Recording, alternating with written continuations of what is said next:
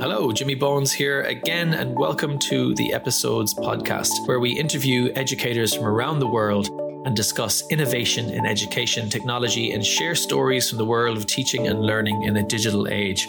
And what incredible stories we are hearing in these very strange times. Of course, as you are listening to this, you are probably in similar lockdown conditions as I am. And a lot of the teachers we are talking to have been incredibly helpful in providing support and guidance for these difficult times. And a lot of you will be working from home for the first time. And so today is the third show where we talk to a seasoned professional remote worker who is also an educator and figure out what we can do to improve our productivity and stay happy while we're working from home.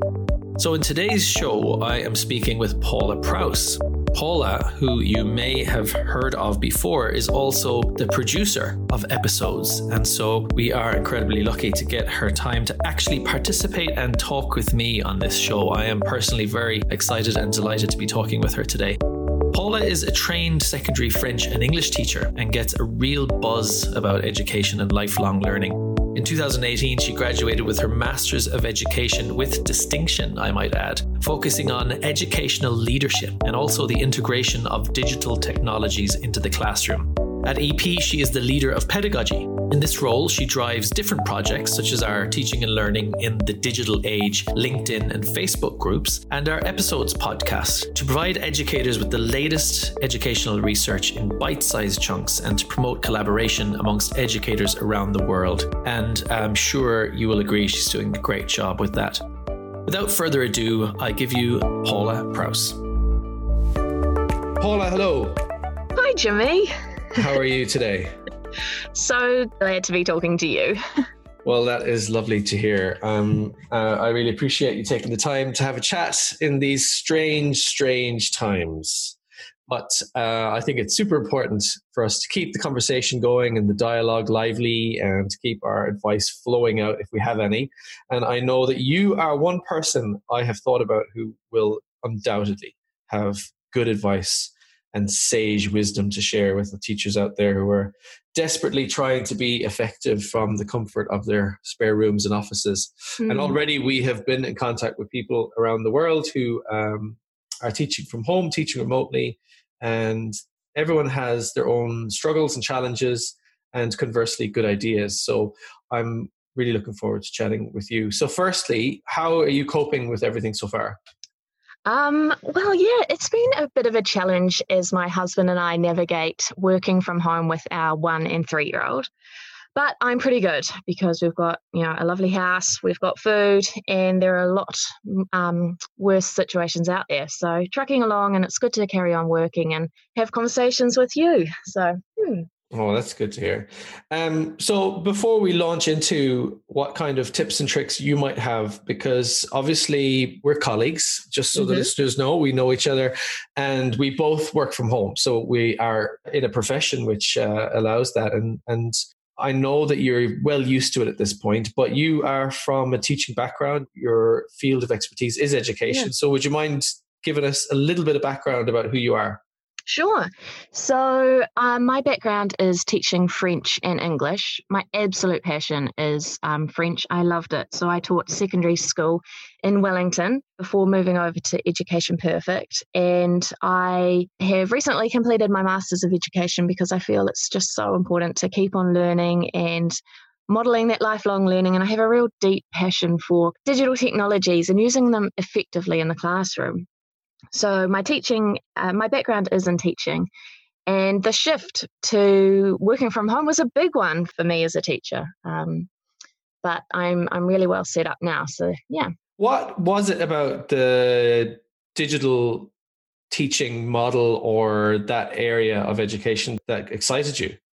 Oh, because I just think there are so many um, powerful things that can really enhance the learning and the relationship between the technology, the teacher, and the student. And I know that it can be really overwhelming for a lot of people, um, especially now with so many resources available and, and things out there. But it can really, I just feel effective digital tools or using digital technologies in a really effective way can just totally reshape how learning occurs in the digital age. Yeah. Like anything, there are incredible opportunities, but there's also so much that we have to, so much thinking about it. like so to, much. Yeah. To kind of uh, hone it and polish it and make sure we're doing the right things. It's, it's a, a very complex world. Thank you for that. Given, mm. given the current situation, of course, we have lockdown measures in so many yeah. countries now. Obviously, here in New Zealand, we're fully locked down, more or less. Mm. And so, for teachers who are now suddenly in the position that they have to engage their students remotely, mm. which um, is no small task. No. What kind of advice would you give them for any of these tasks that they have to do? Not just actual pedagogy, but also managing themselves.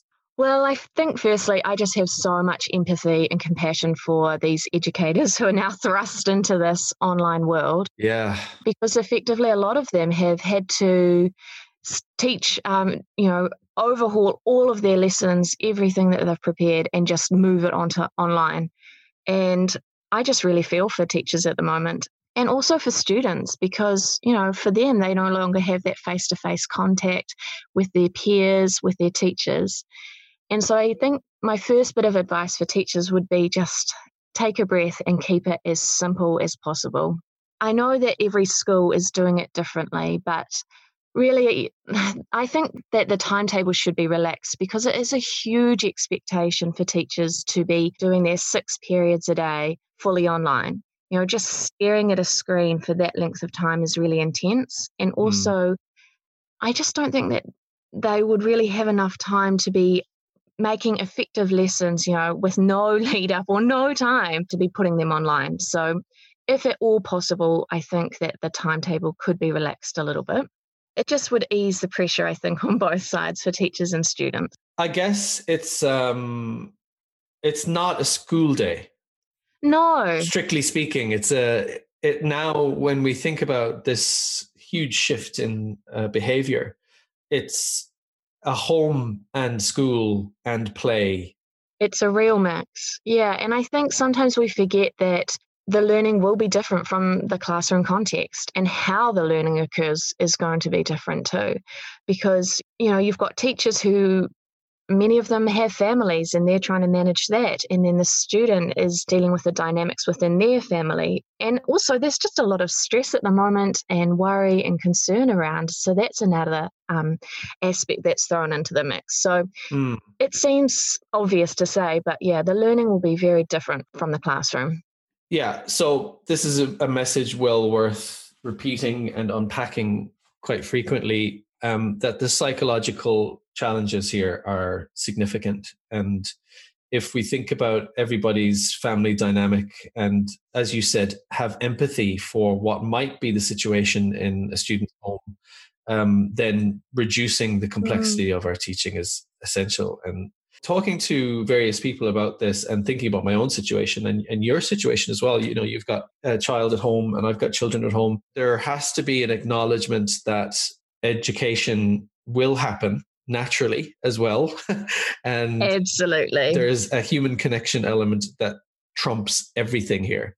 We have to connect with each other, and, and parents will connect with, with, their children a bit more through this. So, yeah, I, I agree. It's uh, very well said. Um, in in light of when uh, of the actual teaching practice and when the teachers decide okay well i'm going to do something i'm going to mm. start planning some lessons and interact what kind of practical advice do you have based on your experience? So i think when thinking about online and teaching and learning online you really need to have a mix of group and individual tasks, it can sometimes be quite easy to default into just setting individual things up for every student or just say, all right, this is what you're going to do for this hour. But it really, uh, you really need to have a mix because things like, say, Google Docs or Google Hangouts, that allows the students and teachers to come together because everybody is now separated. So, from a student's perspective, they need the chance to be able to collaborate with their peers because that's how a lot of learning can occur. So, making sure that the lesson or the day or the week is built into having individual tasks that a student can kind of work on at their own pace. And then also, we all come together in small groups and then I think also the technologies that really allow that, where you can see face to face and you can see the visual cues um, to support understanding because when you're behind a screen and just getting emails or messages, it can be really hard to identify the students that might be struggling or not understanding mm. a concept. It's yeah. very different, isn't it, um, Jimmy? When you're in the class and you're moving around and you can see the students and you kind of can get that feeling. So I think having a mix of activities, first of all, would be the my big thing for when it comes to planning. On that point, I think we have this idea that students are out there really depressed because they can't communicate with each other. And we know that there's a huge incentive there for I mean, I'm I'm talking particularly about the year levels that I taught, which would be high school, mm. but I'm sure it's similar yeah. for um, middle school as well, where you know that they want to communicate with each other. They're probably doing it on social media anyway. Yeah, absolutely. So mm. how, why not harness that with the way you manage your class and allow them to communicate a lot more, but just facilitate that with some sort of learning outcome. Yeah, totally. I think we could definitely be using, you know, the different types of social networking sites, you know, the messenger, the, the WhatsApp chats, you know, all of those things are really good. And I would kind of caveat that with the awareness of maybe security concerns as well. So if you've got a Facebook mm. group, maybe it's set to private, you've got kind of some rules that you co-construct before you jump into a messenger chat so that everyone's got the same expectation. But yeah use the yeah. tools that the students are using. They're comfortable with it they're familiar with it. Take your kind of cue from them. They've got lots to teach us. And yeah. but also saying that as well is that they're not all the same this whole idea of digital natives for students. You know there'll be a very big variety of skill or digital competency amongst your students. And I guess it all just comes down to knowing your students, and you will have already built those relationships with them um, throughout the year. So you'll be able to know and get a feel for what's appropriate. And I would just ask them, what works for us? What works for you? Um, what works for us as a class, as a team? I wonder, thinking about the relationships that are required for a student to be successful, I've always felt, I'm sure you will agree, that the parent is incredibly important in that dynamic mm-hmm. and they have a huge influence. I wonder now if we have an increased emphasis on that relationship between teacher and parent, and because we're all these teachers are teaching remotely, if there'll be a bit more contact with parents, because parents are in a situation where they will have to do some teaching as well and do yeah. some guidance. And if they want to rely on the school teacher for whatever subject, mm. they'll probably have to communicate a bit more with them. I think so. Definitely having a great communication with the wider parents and whānau is so important. Um, mm. And I, I have, again, a lot of empathy for the parents as well, because a lot of them are really nervous about, am I now going to have to teach my student um, all of these new concepts and also worrying about their job and things going on. But I think if the if teachers can reach out over email whatever way and kind of engage that community of that family it's just going to be so much more successful for learning to occur especially if this is medium to long term thing. We just have no idea so. Yeah i mean there's a lot of unknowns here but I, I, I am very much trying to be uh, without being glib because i know how serious this whole thing is but i am trying to be positive about the potential outcomes for education here. Yeah. I think that relationship building that can occur in this type of scenario where people are locked down with their children might be just what we need. It might be the, the relationship building that will consolidate the kind of relationships we need in our communities so that education can flourish. flourish. Yeah, snap. Absolutely. I, I think that's beautiful. And I don't see why we can't do that. Um, if everyone has the access to that technology or ability to communicate, that would be a wonderful way to consolidate those relationships. Can you talk to us a little bit about? So, there's a few concepts that are important uh, mm. in this time for teachers to understand. And one of them, which may not be immediately obvious, is asynchronous and synchronous mm. teaching tools. Would you mind unpacking that a little bit for sure. us? Yeah. So, asynchronous tools, these are tools that don't happen in real time. So, they're things like email, blogs, messengers they're tried and true ways to communicate. And I really like these kind of tools because they're simple. They do allow for social engagement, students to interact with one another, the teacher and student to interact, and um, they can collaborate. But there's also time for reflection, which I think is so crucial for students when they're learning things that they've got time to think and unpack and reflect. So I think that a lot of the learning can be using these tools. They're kind of tried and tested, free yeah. and widely available. And then maybe just add a smattering of the synchronous tools, which those are the things like we're doing right now over a Zoom conversation. So they're happening at the time.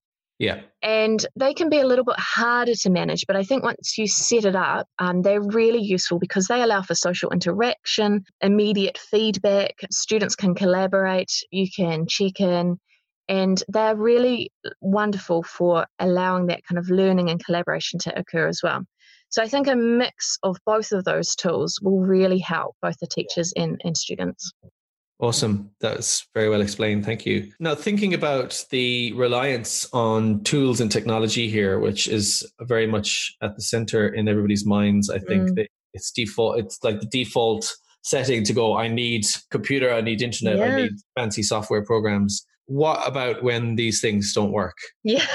And how often does that happen? So frequently. So these kind of things like the faulty internet, devices breakdown, these can now have real implications for the learning because they're so frustrating for both students and teachers. So having some kind of backup plan when these things fail and the teachers that have been kind of thrust into online learning straight away with maybe no time to develop paper based resources. Yeah. Not sure really what I would suggest there, but I guess again, I always come back to that understanding and empathy that these things will happen and just figuring out okay how can we revisit it how can we work around how can we maybe use mobile devices in a way that knowing that these things will happen and just having a bit of a plan for when they fail one of the things that has come up in some of the forums and stuff that I've been reading is that there seems to be not enough information about guiding teachers and coordinating with each other. Um, so there's a lot of social media stuff going on, and there's a lot of chat, and there's a lot of resource sharing. But communicating with teachers in your school or in your department to block out the time of the day to work together and plan together and to see if you have mutually beneficial resources that you can swap and share and talk about the students what we would normally do when we're in, in school we would yeah. we would have staff meetings we'd have conferences and we would get our heads around why a, a student is doing well or not doing so well and then we'd come up with a plan together and that kind of collegiality can perhaps still occur. Uh, obviously, if you if your internet goes down, then we're in big trouble. But yeah. you know, I guess phones and stuff. But I, I think there there there's like a phased realization of things happening where it's um, the first instance is we have to teach students all day and we have to treat it like a school day. Uh, but then you start to realize, wait a minute, we can't just do that. We have to, mm. we have, we've other parts of our role as teachers and educators. And one of the big things I was thinking about is inspiration. You know, if you don't have a strong, confident um, understanding of digital tools, you mm. are still a trained teacher who knows mm. how to inspire and motivate and capture the imagination of, of young people. And that's powerful in and of itself just to come up with ideas to try and get them thinking. But whatever the situation is, teachers will want to teach no matter what. so they'll find a way, I guess. They will, yeah. I have a few more questions, sure. if you don't mind. Yeah. One of the things I want to ask all of the educators that I speak to during this time is what is your ideal outcome? Hopefully things work out. Hopefully this, this the virus gets under control. Mm. We we have a return to some form of normalcy in the future. It's hard to be specific, but what would be your ideal outcome for education? What a good question. So, my ideal outcome for education, once this is all passed, is that teachers can understand the value that digital technology brings in helping students achieve learning outcomes. That we've also had a chance to kind of reset, think about what values are important to us. So things such as relationships with our students, the relationships with the parents and the wider family, and that we've really been able to consolidate those relationships. And also perhaps that we have addressed especially I guess over New Zealand, the issues of perhaps inequity with the technology. So those people who have not had access, can we balance or make the playing field a bit more level so we all can have access to that? Mm. Yeah. That would be my three things. Wonderful answer. My next question is if you could recommend one object for all of the teachers out there who now have to set up like uh, home offices and work remotely to help them get through the day, one object or thing, what would it be? Ooh, so many things just popped to mind there. But do you know what? I actually think a good chair because yes. teachers are so mobile and always walking around the classroom. And now you're going to be in front of the um, screen and 100% a good chair so you can be sitting comfortably is so vital. Not to be underestimated jimmy. Yes could not agree more. And you know i say that and i do not have a chair. I have oh. i have a, a wooden stool and i stand on one of those kind of soft mat things which i find uh, really helpful. But yeah. I, I, have yet to buy a chair. I, i've procrastinated buying a chair for so long now i don't yeah. know. Get onto it. That's an incredible piece of advice and so so good. Okay last question. Yep. What is your teaching from home suggested soundtrack? Oh, so, oh my gosh. Oh, what a question. I think at this stage, it would be anything to be calming my nerves and bringing me down. So mm. I love Beethoven. I can't fully focus if I have lyrics in the background. So anything string classical would be good for me. But you know what? Sometimes you just need a rev up. And so some rudimental or EDM music would be getting me going in the morning for a, a full day of teaching. so Beethoven as the as the bedrock soundtrack, but yeah. sprinkle a bit of EDM in yeah, there. There we go. Keeping it fresh. Any specific Beethoven piece that you oh, are particularly yes. fond of? The second movement of the seventh symphony i i love. Okay that's great. Yeah. Any mm. specific edm artists or dj that you could recommend? Um what are we listening to at the moment on repeat? It's games continued. That's the song title but i can't i think it's baker matt remix. Okay that's good. there we go we'll just sprinkle that in there jimmy. Yeah games continued. You're gonna have so many teachers relaxing in bliss to that movement yeah. from Beethoven and then a good good little jig and a good little dance yeah. afterwards. That's wonderful. I think um, I won't keep you too much longer. Thank you so much for all of that wisdom. It's very much appreciated. I'm learning so much from these conversations, and I'm sure our listeners will as well. And if if you are listening out there, I just want to mention that Paula, who you were listening to, is also the producer of this show. and uh, so I'm very privileged to have your time today, Paula. The privilege is all mine, Jimmy. I love talking to you. Thanks so much and best of luck with everything. And any parting words? If there's any, would you mind if teachers got in touch with you for any questions or follow up? How could they do that? Oh, absolutely. So I am on Twitter. I think it's Pras Paula is my handle. Um, either anywhere that this is published, my email will be attached to it as well. So just roll on in anytime. Okay, go well, Paula. Stay safe, and I will chat to you again soon, I'm sure. Thank you, Jimmy. Bye. Bye. Hello, Jimmy here again. Thank you very much for listening please do subscribe to the podcast on your podcast service of choice. We would really appreciate it if you could do that and share it with friends and colleagues who you know will find this interesting. And again, I implore you to get in touch with us and give us your comments, your suggestions, your questions, and also anybody who you think we should reach out to to interview. We would appreciate that input. Of course, if you haven't already, join our LinkedIn group, Teaching and Learning in the Digital Age, and you're very welcome post articles and comments and have some input on that group as well. Thank you again. Take care, stay happy, and keep learning.